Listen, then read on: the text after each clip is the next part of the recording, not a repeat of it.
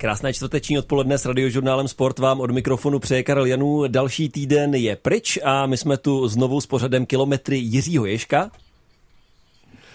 A když říkám jsme, tak pochopitelně je tu se mnou ten vůbec nejúspěšnější cyklista paralympijské historie Jiří Ježek. Jirko, hezké odpoledne. Zdravím všechny posluchače, krásný den. A vítám taky kolegu Martina Charváta. Martine, i tobě pěkný den. Jirko, tobě hezký den a tobě, Karle, buongiorno. Předpokládám, že to asi bude to nejlepší, jak tě můžeme přivítat po návratu z Itálie. Kde jsi byl na závodě okolo Lombardie, víš se podívat? Buongiorno, byl, bylo to úžasné, dostal jsem se tam tak trochu náhodou, byl jsem soukromně na severu Itálie a měl jsem volný čas a říkal jsem si, co bych eh, tam tak mohl zajímavého najít a přišel jsem k mému velkému překvapení v tu dobu, kdy jsem to hledal, že se tam dějou docela dvě zajímavé akce, ty si to Martine už naznačoval na závěru minulého našeho vydání, našeho pořadu. Nakonec jsem se nešel podívat na mistrovství světa v Grevelu, protože v sobotu se jel ženský závod, který a k tomu se možná dostaneme někdy jindy, který ani vůbec nebyl v televizi. V neděli se jel ten mužský, ale ano, v sobotu se jel závod kolem Lombardie, jeden z pěti monumentů. Jirka o tom eh, minulý týden krásně mluvil jako o závodu padajícího listí, tak to se v tomhle vydání úplně nepotvrdilo. Bylo letní počasí, listy jsou v pořádku v Lombardii na stromech a bylo to úžasné. Rád o tom, rád o tom pár věcí povím.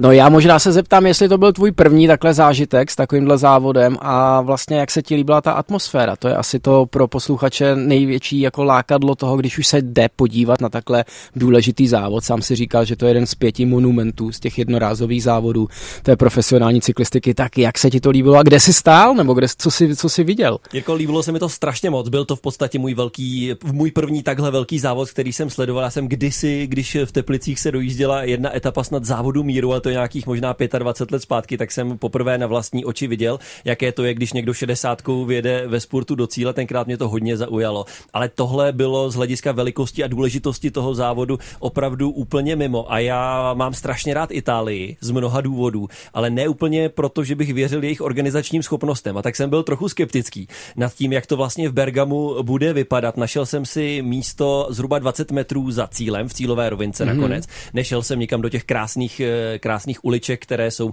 ve městě Bergamo, kde letos eh, vlastně Lombardie končila. Ono se někdy jezdí obráceně taky z Bergama do Koma. No a byl jsem nadšený, protože tam vlastně už dvě hodiny před tím, než ti nejrychlejší přijeli do cíle, tak tam byl program, byly tam soutěže, závodili tam děti, rozdávali se tam suvenýry a navíc, a to mě úplně šokovalo, tam byl normálně komentář, byla tam velká obrazovka, na které jsme viděli, co se aktuálně děje. A byl tam komentář italský a dokonce komentář anglický. Já jsem vůbec nevěřil tomu, co se děje. Potom dojeli tedy ti nejrychlejší, první tady Pogačar, pak se sportovalo o druhé místo, sportovalo se o třetí místo. A to, co mě zaujalo úplně ze všeho nejvíc, a co tady chci hlavně říct, je, že jsem si uvědomil, jak silniční cyklistika je zajímavě velký sport. On je to sport velký, který zajímá lidi. V tom Bergamu, jenom tam, kde já jsem byl, byly tisíce lidí. Ale zároveň tihle nejlepší cyklisté světa, tři z deseti nejlepších cyklistů světa, eh, byl tam Evenpool, byl tam Roglič, byl tam Pogačar. Poté, co projeli cílovou rovinkou, tak se vlastně těsně vedle toho zábradlí vraceli zpátky skrz lidi. A my jsme měli možnost si doslova na ně sáhnout. Remco Evenpool, který byl od krve, projížděl půl metru vedle mě, Thibaut Pinot, který se tam loučil se svojí kariérou, projížděl těsně vedle mě. A tohle bylo pro mě strašně silné. Vůbec jsem to nečekal. Nevím, vy máte mnohem víc zkušeností, řeknete mi, jestli jste to třeba taky takhle někde zažili, ale já jsem vůbec nepočítal s tím, že by se mi tohle mohlo přihodit.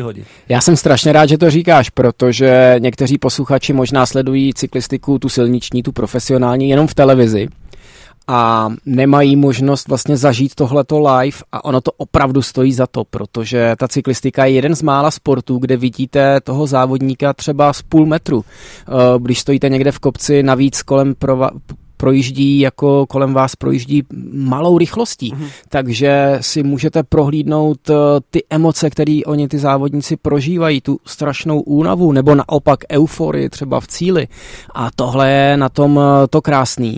Navíc eh, člověk si až v té reální situaci uvědomí, jak ty cyklisté někteří jsou drobní, jak jsou štíhlí, jak jsou hubení a zase v té televizi působí někdy um, ti závodníci jako, jako nařazený nařachaní, třeba Peter Sagan, nařachaný závodník, že jo, silný chlap. A potom, když ho vidíte v reálu, třeba na té Tour de France, kde ještě ty závodníci pár kilo třeba ztratí, tak eh, si člověk řekne, jak takovýhle tělíčko vůbec může zvládnout eh, takovou porci toho vypětí. Co ty, Martina, jaký máš zážitek ty se silniční cyklistikou? No, já vlastně se silniční cyklistikou mám zážitek povětšinou takový, že jsem tam byl nějakým způsobem pracovně, ale uh, kolikrát jsem si říkal, že to je takové až zvláštní, jak si člověk, na rozdíl od všech ostatních sportů, přesně jak říkal Karel, na toho svého idola může sáhnout. Vlastně neměl by to samozřejmě dělat při závodě samotném, ale uh, je opravdu neuvěřitelně blízko tomu závodníkovi. A já právě nevím, Jirko, jak ty si to bral, když si jel, jestli přesně to, jak Karel říkal, dojeli, otočili se a vraceli se eh, kolem lidí, jak si to bral vlastně po tom závodě, co se vracíš kolem těch, co tě celou dobu povzbuzují, nebo tvé soupeře? Upřímně řečeno, každý z těch závodníků to dělá i pro tu popularitu. A je mu strašně příjemný, když eh, projíždí vlastně už třeba po závodě nebo ráno, když eh, se jde podepsat, protože před každým závodem je na tom startovním náměstí, odkud se startuje, tak je takzvaná plachta, nebo jsou to takové plexisklové banery, kde se každý musí podepsat, že do té etapy opravdu eh, nastupuje. Je to i součást jakoby pro toho protokolu závodního a tyhle ty podpisy jsou vlastně veřejný, takže uh, moderátor i každýho, kdo se podepisuje, tak rovnou představí těm divákům, kteří na tom startu čekají. A zpátky na start ten závodník zase projíždí tím davem. Samozřejmě, že někde je ochranka, někde musí ten koridor být, protože když tam přijede opravdu top megastar, tak uh, ty lidé by mu ukradli čepičku, číslo, protože každý si chce z toho závodníka něco vzít na památku. Já si pamatuju taky v některých zemích, kde třeba ta cyklistika není tak často a byl tam jeden velký závod a já jsem ho zrovna jel a byly to ty profesionální závody, tak po dojezdu vám strhávají čísla, prosí vás o ty lahvé cyklistické, aspoň, aspoň jednu tyčinku z kapsy, něco na památku. Jo. A to je na jednu stranu samozřejmě pro toho unaveného závodníka hodně náročný, na druhou stranu ta popularita je přece krásná, každý sportovec to proto dělá. No já jsem na sociální síti X, dříve Twitter, viděl eh, video oficiální od Il Lombardia, eh, jak jde vyloženě průvod uh-huh. na ten závod. Víš, co myslím, vy? A bylo tam opravdu tolik diváků, anebo se to rozprostře, jak je to vlastně široká cesta, daleko? Oboje, oboje, Martine. Bylo tam jednak tolik lidí, ale jednak se to rozprostře. On, ten cíl v Bergamu je vlastně takovém mírném sjezdu v eh, centru toho města, ale hodně těch lidí, třeba ta zatáčka Tibota Pinota, kde bylo, já nevím, snad tisíc francouzů, kteří tam přijeli na jeho poslední závod, ta byla právě nahoře ještě tam, kde jsou hradby. Takže ono vlastně to cílové město je, řekněme, úsek několika kilometrů. Takže v cíli byla několik tisíc lidí a potom, eh, protože ještě v Bergamu je poslední jeden takový eh, kopec, který už je v kontextu toho závodu ne vždycky úplně významný, protože je kilometrový předtím. Samozřejmě tohle je závod, který tady Pogačar vyhrál za necelých 6 hodin. Jo? Ti, ti jezdci opravdu je navíc na konci sezóny. E, tohle je klasika všech klasik. Prostě oni byli úplně mrtví v tom cíli. To je potřeba zase uznat. Ale i přesto, jak říkal Jirka, na nich e, prostě bylo vidět, že svým způsobem jsou rádi. Jsou rádi za to, že a zase klobouk dolů před italskými fanoušky, že je poznávali. To prostě oni je vyvolávali jménem a nejenom Tybota Pinota, nejenom Remka Evenpoola, kterého si troufám tvrdit pozná opravdu hodně lidí, ale věděli, o koho jde a na těch jezdcích, i když byli strašně unavení, bylo vidět, vidět, eh, že za to jsou rádi. Italové ono, jsou, promiň. Ano, no ano, ono je pravda, přesně. Možná jsi to chtěl říct, že Italové v tomhle jsou úžasní, že oni pozbudí i závodníka na 150. místě a váží si ho. A je to vidět i na těch přenosech třeba v televizi, pokud si pustíte ten ang- e, italský komentář, tak vidíte, že prostě je tam eh, ta jejich italská hvězda ten den prostě odpáraná, jede na, ke konci závodu, skoro ho dohání ten sběrný autobus, který bere ty poslední závodníky, který jsou za limitem. A oni přesto vyprávějí, kolik toho už vyhrála, jaká to je hvězda, že dneska zrovna nemá den. Tam se mi na tom líbí ta úcta, že prostě každý, kdo je na kole, každý, kdo do toho závodu odstartuje, tak je pro ty fanoušky hrdina a váží si ho. A tohle se mi na tom strašně moc líbí, že nefandí jenom těm prvním třem, ale že fandí každému. Italové jsou jako fanoušci nejlepší, nebo francouzi, nebo nizozemci, když si vezmu, co jsem viděl párkrát na Tour de France, to už je uh, trochu do fotbalova, bych až řekl. Záleží samozřejmě na té partě, která na tu cyklistiku dojíždí. Většinou to jsou stejné skupinky. Zdeněk Štybar třeba v cyklokrosu, když si vzpomeneme, tak měl svůj fanklub, který jezdil na všechny závody i na ty světové poháry do Belgie za ním a ta atmosféra byla úžasná. Oni tam jeli autobusem, popíjeli po cestě slivovičku, ten alkohol samozřejmě občas k těm fanouškům patří, takže je to strašně příjemný. Já jsem si tohle vždycky, užíval, ať to bylo v Holandsku, v Belgii, v Německu. Uh, vy když těm fanouškům ukážete, že, že z toho máte radost, tak oni vám to zase ještě tisíckrát vrátí. Takže já když jsem pamatuju jednu historku jenom, jel jsem závod v Německu, uh, byl jsem odjetý, měl jsem asi tři minuty náskok a projíždělo jsem městem každých 10 kilometrů, takže poměrně často. A byla tam skupinka děvčat, které slavili uh, loučení se svobodou mm-hmm. jedné z nich. V prvním kole mě začali fandit, protože se dívali na ten závod, v druhém kole mě podali uh, takovou tu plastikovou číši s tím prosekem a já jsem si ji vzal, protože už jsem měl velký náskok a říkal jsem si, že jim udělám radost. A oni měli radost, že jsem si od nich vzal to víno, samozřejmě jsem ho nevypil, ale za rohem jsem ho vyhodil. Ale eh, v dalším kole mi fandila už celá ta vesnice, celý ten dům. A v posledním kole mi ty děvčata ukázali prsa. Normálně zvedli za odměnu to tričko. A tohle si myslím, že jako podtržení toho, jak člověk může mít radost jako ten závodník z té podpory těch fanoušků. Já nemám co dodat. Říká Jiří Ježek, pokračovat budeme po písničce. Posloucháte radiožurnál Sport, posloucháte kilometry Jiřího Ježka. Poslední věc k závodu kolem Lombardy a potom se odrazíme k něčemu obecnějšímu. Já jsem v té cílové rovince stál vedle fanou, faninky Evy, velmi spokojené faninky, protože byla ze Slovinska a ona, když pomalu začalo být jisté, že první do cíle přijede tady Pogačar, tak vytáhla z batušku obrovskou slovinskou vlajku a chtěla ji tam takhle natáhnout přes to vysoké zábradlí a netrvalo to ani 15 sekund a přiběhli k ní takový dva chlapíci eh, v tričkách eh, Giro d'Italia a vysvětlovali, že tohle v žádném případě, že je to nebezpečné a že nic nesmí být z druhé strany. Z druhé strany zase mě to mile překvapilo, že i v Itálii se takhle dbá na bezpečnost. Jirko, eh, pády, cílové rovinky, to samozřejmě pro tebe je obzvlášť citlivé téma, ale co vlastně se od diváků čeká, jak je to z hlediska jezdců, když takhle se řítí v té vysoké rychlosti do cíle a tam se dneska už musí bát, co tam na někdo vystrčí? No samozřejmě čeká se od nich skvělá atmosféra, ale na druhou stranu opravdu prosím každého diváka, kdo se půjde podívat na cyklistický závod, dbejte na to, abyste ne, nějakým způsobem nepřečuhovali do té, když to takhle řeknu, eh, do té trasy závodníků, protože všechny ty selfie tyče, všechny i natažené ruce s telefonem, kdy nemáte přehled o tom, eh, co vás může vlastně potkat od těch závodníků a zase ty závodníky od vás. Je to nebezpečný a fakt uh, ti závodníci jsou potom jako strašně moc zbytečně dobytí a mrzí to i toho fanouška nakonec určitě. No, známý transparent Ahoj babi, ahoj dědo z Tour de France, že ano. Hmm. Ta holka nakonec eh, jí Tour de France nežalovala, hmm. jestli dobře vím, přestože ona vlastně způsobila milionové škody. Ale myslím si, že jako byl to důležitý precedent, že se o tom zase začalo mluvit a ti fanoušci opravdu uh, Většina z nich uh, jsou amatérští cyklisté, tak uh,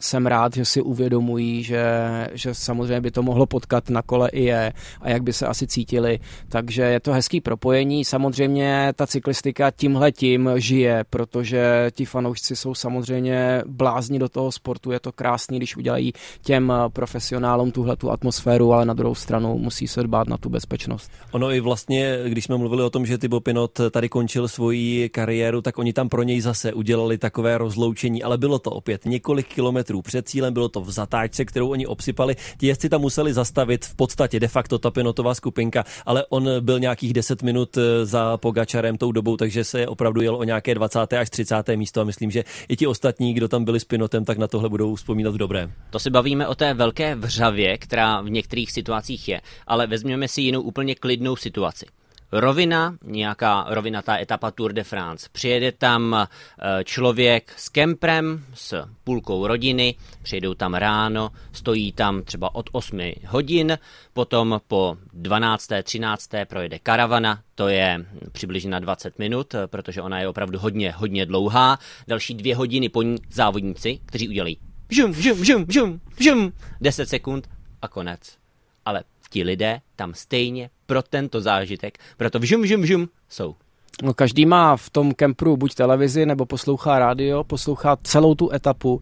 Pak mu tam sice projede ten peloton, ale oni se dotkli tý Tour de France. Někteří z nich samozřejmě cestují po každé etapě a stojí eh, každou etapu někde v tom poli. Ale už jenom vidět tu reklamní karavanu, o které si mluvil, posluchačům, kteří to nezažili, tak eh, to můžu taky doporučit, podívat se na tu Tour de France, protože hodinu před tím závodem projede tou stejnou trasu reklamní karavana těch sponzorů toho závodu. Z každého toho alegorického vozu, který jsou v neuvěřitelných tvarech, eh, jede vám tam 20-metrový salám nebo prostě bageta a nádherný hostesky z toho vyhazují právě salámky, bagetky, trička, čepice, proto také ti fanoušci většinou mají jednotný oblečení, protože dostali tričko, dostali čepici od těch sponzorů.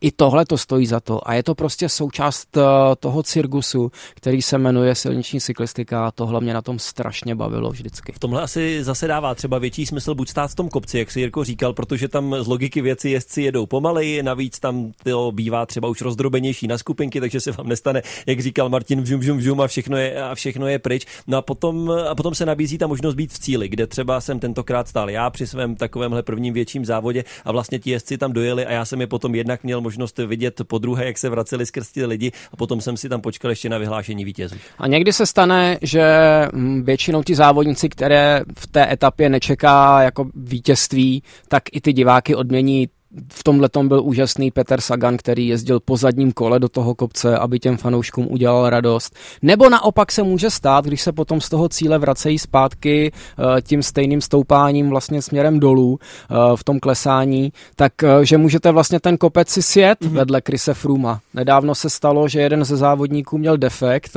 v tom vlastně sjezdu k tomu autobusu. Jiný fanoušek, který jel vedle něj na kole, mu půjčil plášť, půjčil mu pumpičku, pomohl mu ten defekt opravit a večer za to dostal na hotel eh, dres eh, toho profesionála a velké poděkování.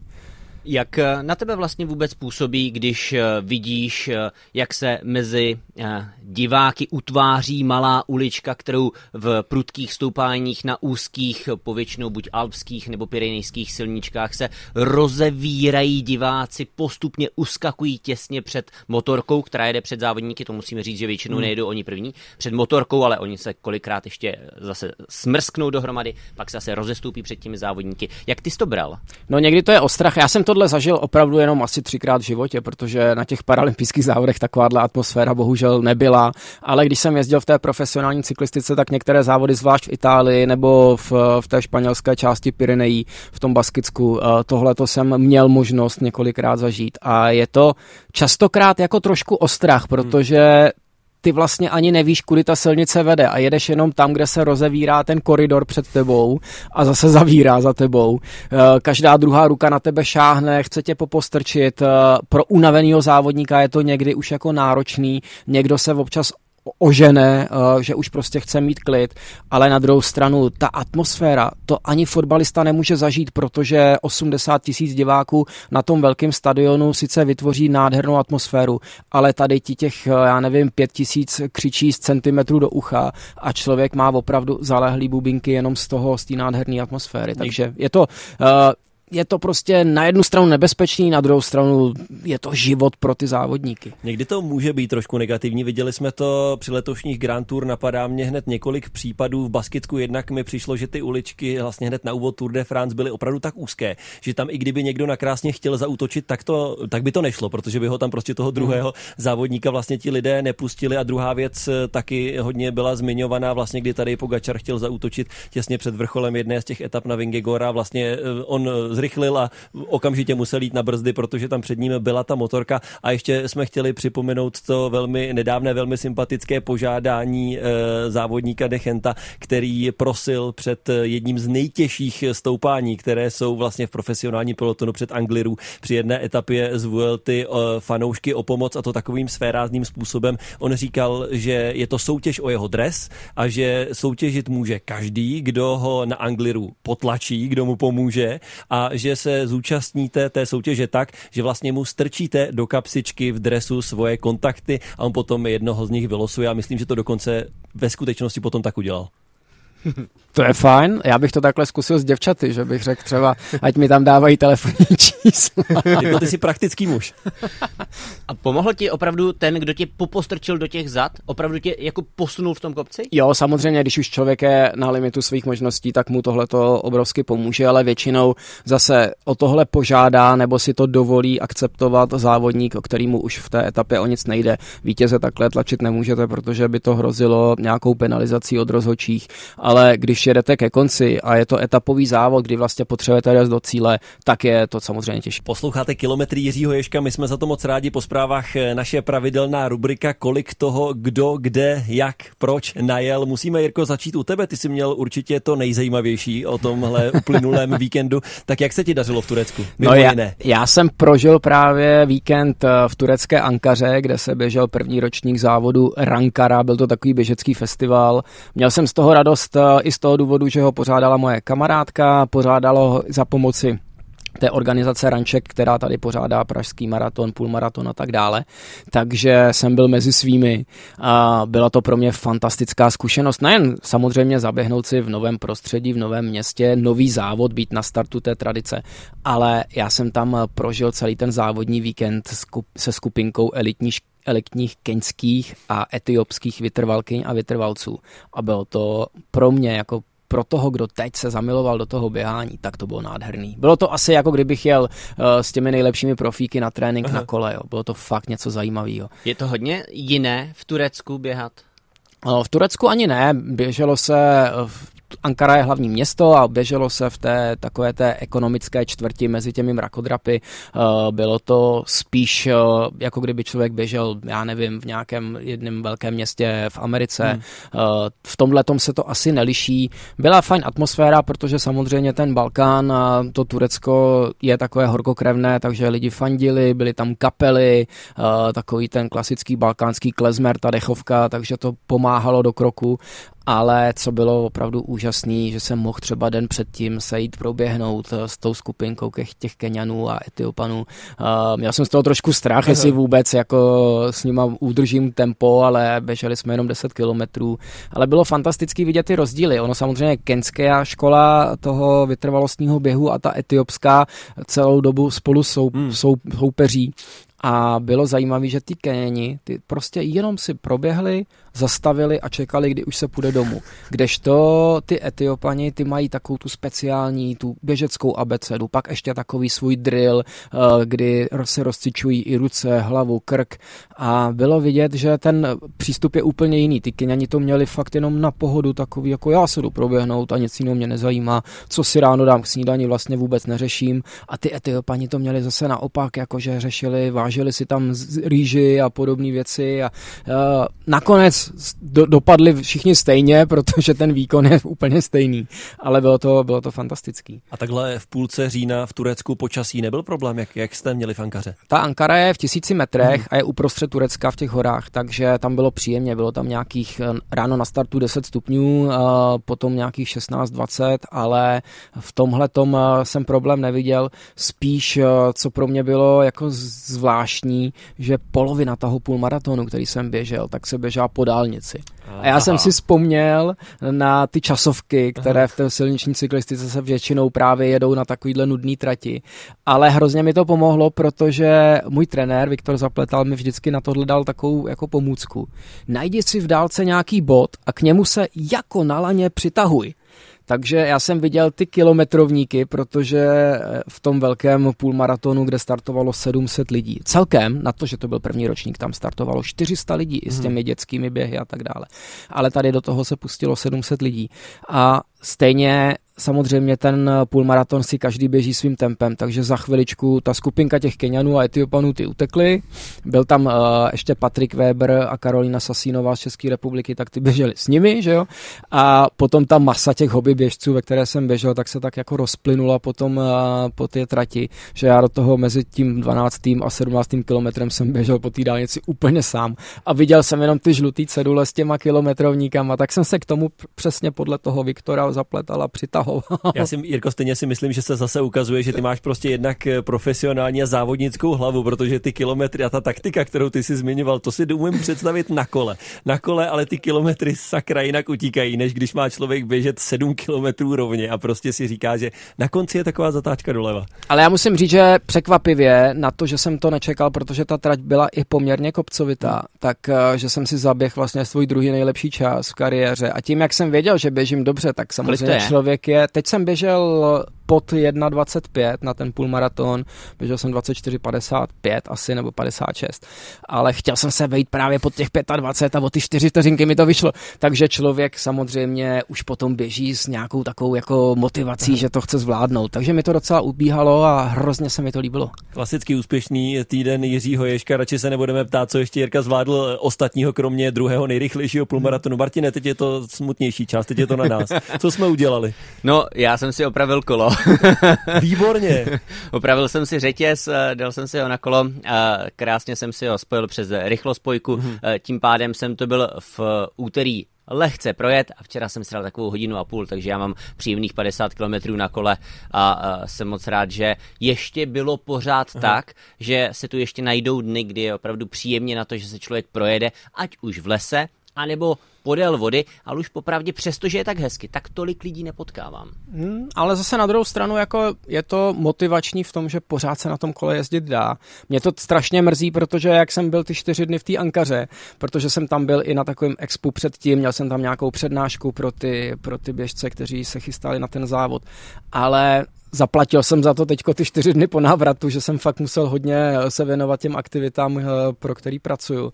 A fakt mi zbylo každý den čas jenom na tu desítku nějakou si mm-hmm. proběhnout, protože mě čeká o víkendu desítka v rámci klánovického půlmaratonu, takže jsem si říkal, že musím aspoň běhat. Ale bylo mi to hrozně líto, protože bylo krásný počasí na kolo. Já v téhle sekci zmíním spíš možná dvě obecnější myšlenky. První je, já jsem na tom severu Itálie byl bohužel bez kola taky, takže byl jsem se tam aspoň jednou proběhnout, bylo strašné teplo, nerad běhám v teple, taky se k tomu někdy dostaneme, Martine a Jirko. Uh, a daří se mi, a za to jsem strašně rád, a možná to je taky navázané na to, co i ty si, Martine, říkal, že to je kvůli tomuhle pořadu, daří se mi dodržovat nějakou pravidelnost. Uh, nemám to úplně tak jako Jirka, že bych to měl každý den, to, to ne, ale, ale jsem rád, když se mi povede třeba být na těch pěti aktivitách, ať už běhu nebo, nebo jízdy na kole týdně. Když už to nejde nijak jinak, tak vezmu aspoň kolo a jedu na něm do práce, třeba oklikou kolem Vltavy, abych to měl delší, ne těch pět kilometrů, kterých je to ve skutečnosti. A to jsem chtěl říct, to je druhá věc. Chtěl jsem eh, říct, že budeme moc rádi, někdo když volal. Nám, ne, to, to, já to dořeknu potom. Uh, budeme moc rádi samozřejmě, když nám budete volat uh, do studia radiožurnálu Sport na číslo 2215522156 a kdo se nám dovolal právě teď, dobrý den. Dobrý den, tady posluchač Marek. Marku, povídejte, máte nějaký dotaz na, na Jiřího Ješka, nebo nám chcete něco povědět? Já jsem byl teď v neděli, co byla polní početnicích a tam jsem se potkal s Pepou Dreselem. Jak, s Pepou Dreselem tam měl nějakou akci. Když jsem připal, tak jsem mi podepsal, tak jsme si popovídali, tak No tak to je pěkný, protože Pepa Dressler to je ikona vlastně cyklistiky, to je takové té mm, fan cyklistiky, toho cyklotrialu a různých show cyklistických. Uh, je to můj kamarád a já ho moc obdivuju, co dokázal v té své komunitě. Takže vůbec se nedivím, že jste si šel pro podpis. No, tak jako my se tak trochu známe, tak si počívám moje retro tak se mu to líbilo, tak No tak děkujeme moc. Děkujeme za zavolání. Děkujeme za zavolání. Mějte se, naslyšenou. Naslyšenou. No a druhou myšlenku, kterou jsem chtěl říct předtím, než se nám dovolal pána, my za to moc děkujeme a klidně nám taky volejte na telefonní číslo 221 je, že jsem slyšel od kolegů z redakce, Jirko, ty z toho určitě budeš mít radost, že nás poslouchají a že je to dokázalo vyburcovat k tomu, aby se sebou něco udělali a že začali běhat a začali jezdit na kole, aspoň s jakou s takovou spravedlností. A z toho já mám strašnou radost. No já samozřejmě taky a přesně jak si říkal, že to je o té pravidelnosti. Ono totiž vůbec nezáleží na tom, kolik toho člověka člověk jakoby objemově naběhá, najezdí, ale když už se rozhodne, že se sebou chce něco dělat, tak ta pravidelnost je důležitější než ty, než ty čísla, než ty objemy, protože čím častěji se člověk k tomuhle dostane, tak eh, tím si vytváří uh, tu závislost nebo tu rutinu, která ho už potom tolik netíží, když se musí přemlouvat. Ono už pak se na to budete těšit. Posledním naším tématem bude motivace, protože uh, teď už se dostáváme do té fáze roku, kdy se člověk podívá ven z okna a vidí, dneska fouká, dneska je sichravo, dneska prší, už poletuje listí, už to není uh, na to, aby člověk vyběhnul po každé v krátkém tričku, v šortkách, už bude potřeba nějaká mikina, u toho se člověk o to víc spotí a tak podobně. Zkrátka těch negativ tam začíná přibývat. Uh, co tě, Jirko, po každé vytáhne k tomu, aby si se někam dostal, i když vidíš, že zkrátka venku prší? Hele, pro mě tohle je hrozně zajímavá otázka, protože já vlastně nad tím takhle nepřemýšlím. Já to miluju, ten pohyb. Vy se smějete, ale to tak prostě je, jo. Uh, já to mám tak rád, pro mě to je odměna, zvlášť teďko, když už mě ten sport vlastně neživí a dělám to vlastně jako stejně jako vy, jako hobby. Uh, možná mám ten život jednodušší v tom, že mám ty aktivity hodně roztříštěný, takže ten čas si můžu najít třeba v poledne, když najednou mám hodinku volna, tak vím, že si můžu uh, vyběhnout a ta hodinka na to běhání úplně stačí. Je to možná proto lepší třeba já víc přes zimu, podzim, když jsou ty plískanice, tak toho víc naběhám, než, než najedu na kole, protože na to kolo už se mi upřímně v tom počasí, který není úplně sluníčko a teplo, tak se mi na to už tolik nechce. Ale zase, když třeba čtyři dny po sobě běhám, tak nakonec pak se radši převlíknu a jdu na kolo i s tím, že prostě zmoknu, ale dneska ty technologie toho oblečení, jak na běhání, tak na cyklistiku jsou tak dokonalý, že dneska už se vlastně nemůže vymlouvat vůbec nikdo na nic. Jo? A to běhání může člověk provozovat večer, když eh, je po práci tma, tak eh, si jde zaběhat do parku, kde je osvětlení, nebo si veme čelovku, znám pár takovýchhle bláznů.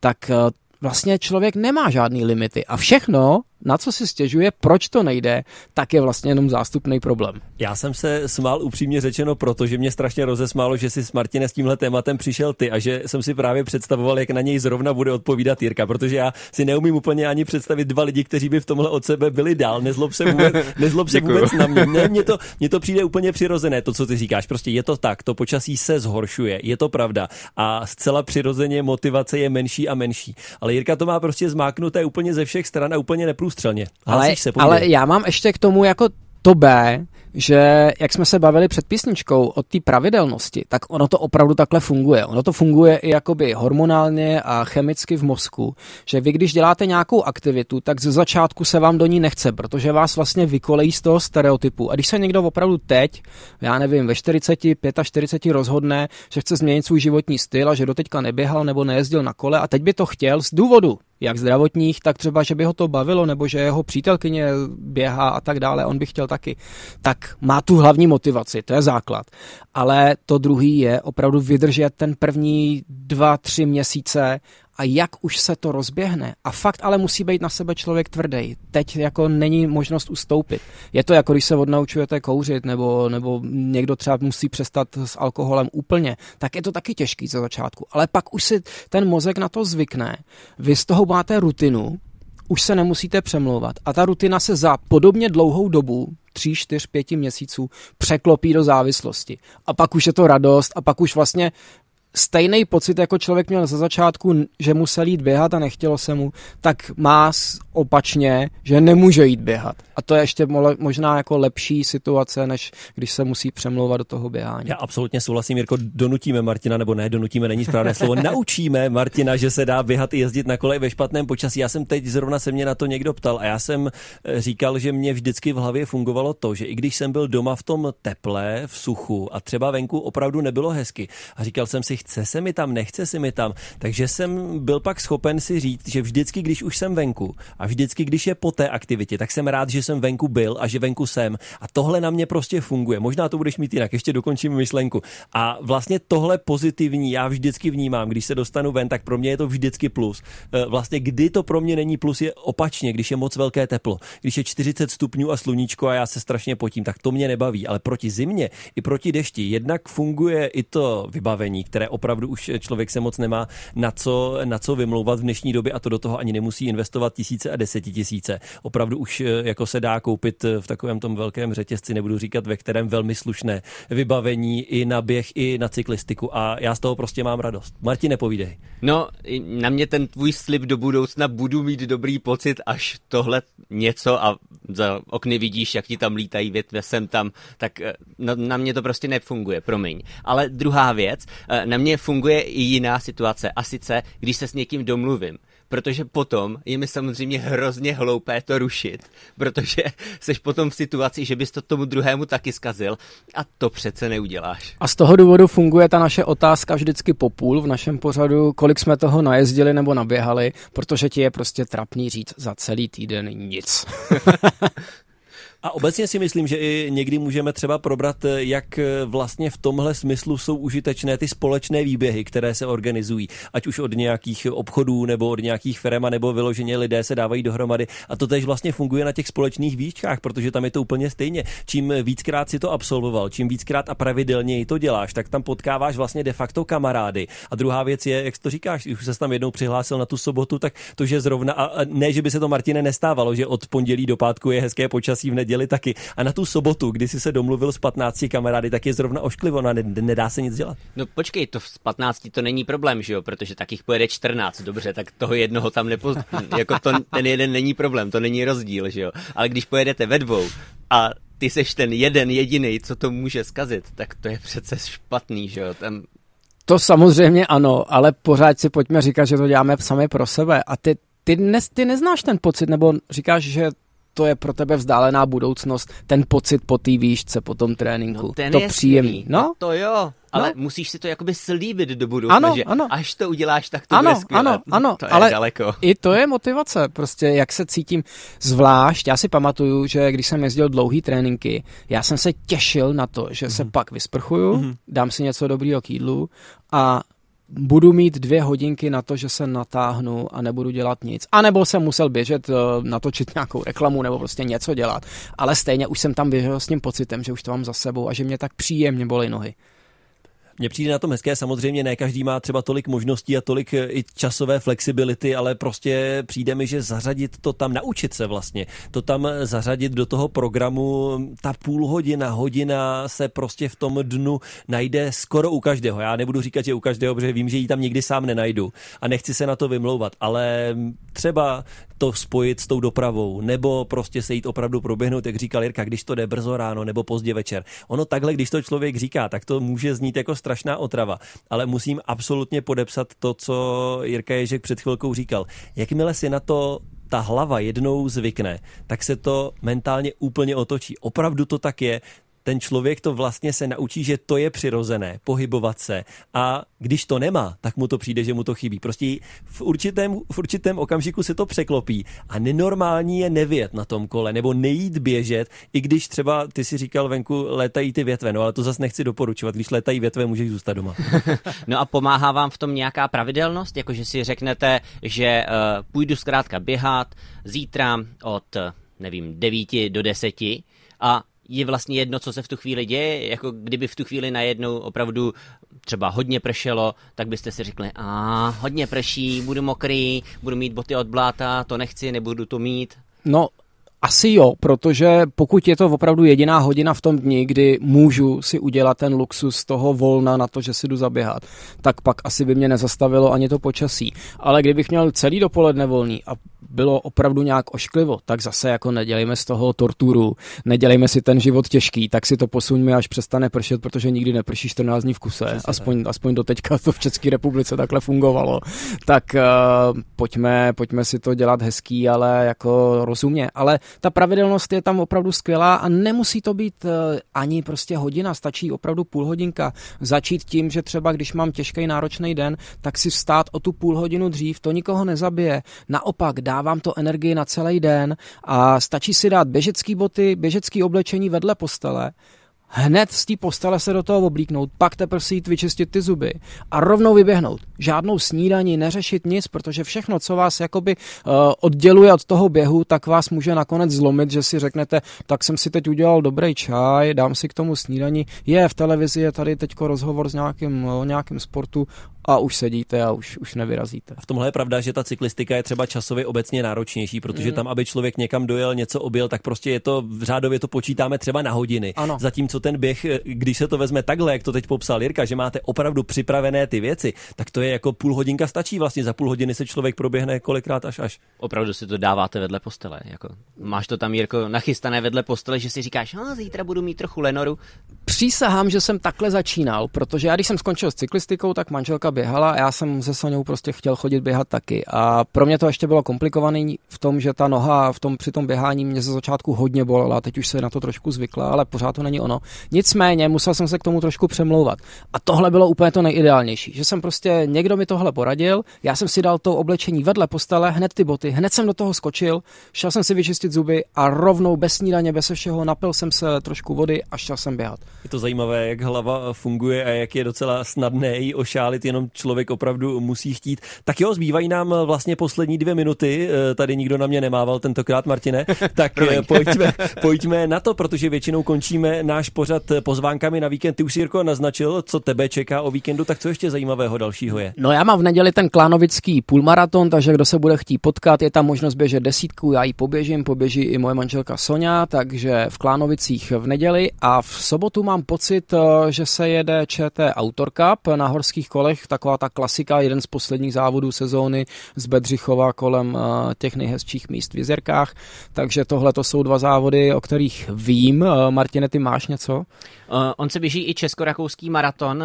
v Mikulově, mm-hmm. to mhm. je takový v uvozovkách přeshraniční závod, ale zkrátka závod tam v té uh, jižomoravské, jižní vinařské části, takže kdo by to chtěl spojit i potom s nějakým příjemným prožitkem, tak tam se to samozřejmě asi nabízí, ale když se podíváme na ty delší běhy, tak uh, v Kroměříži se běží třeba chřipský maraton, dále se v sobotu poběží běh Klatovskou hůrkou, což je pochopitelně běh v Klatovech, ale ten je o poznání kratší. A když bychom se měli podívat i na ty eh, delší, tak se poběží Benešovský maraton po Jizeřím, což bude v Benešově u Semil, ne ten Benešov, co je na jich od Prahy. Prostě se máte kde hýbat a kdo by si chtěl třeba přijít za fandit, když jsme se bavili o té cyklistice, tak si najděte nějaký závod, protože se nám blíží cyklokrosová sezóna, už je vlastně v plném proudu, tak třeba běžte zafandit cyklokrosařům. Tak jo, takové byly dnešní kilometry Jiřího Ješka. Jirko, děkujeme moc a těšíme se za týden naslyšenou. Já taky děkuji, těším se. A já děkuji ještě Martinu Charvátovi. Martine, i s tebou se těším velmi brzy na viděnou a naslyšenou.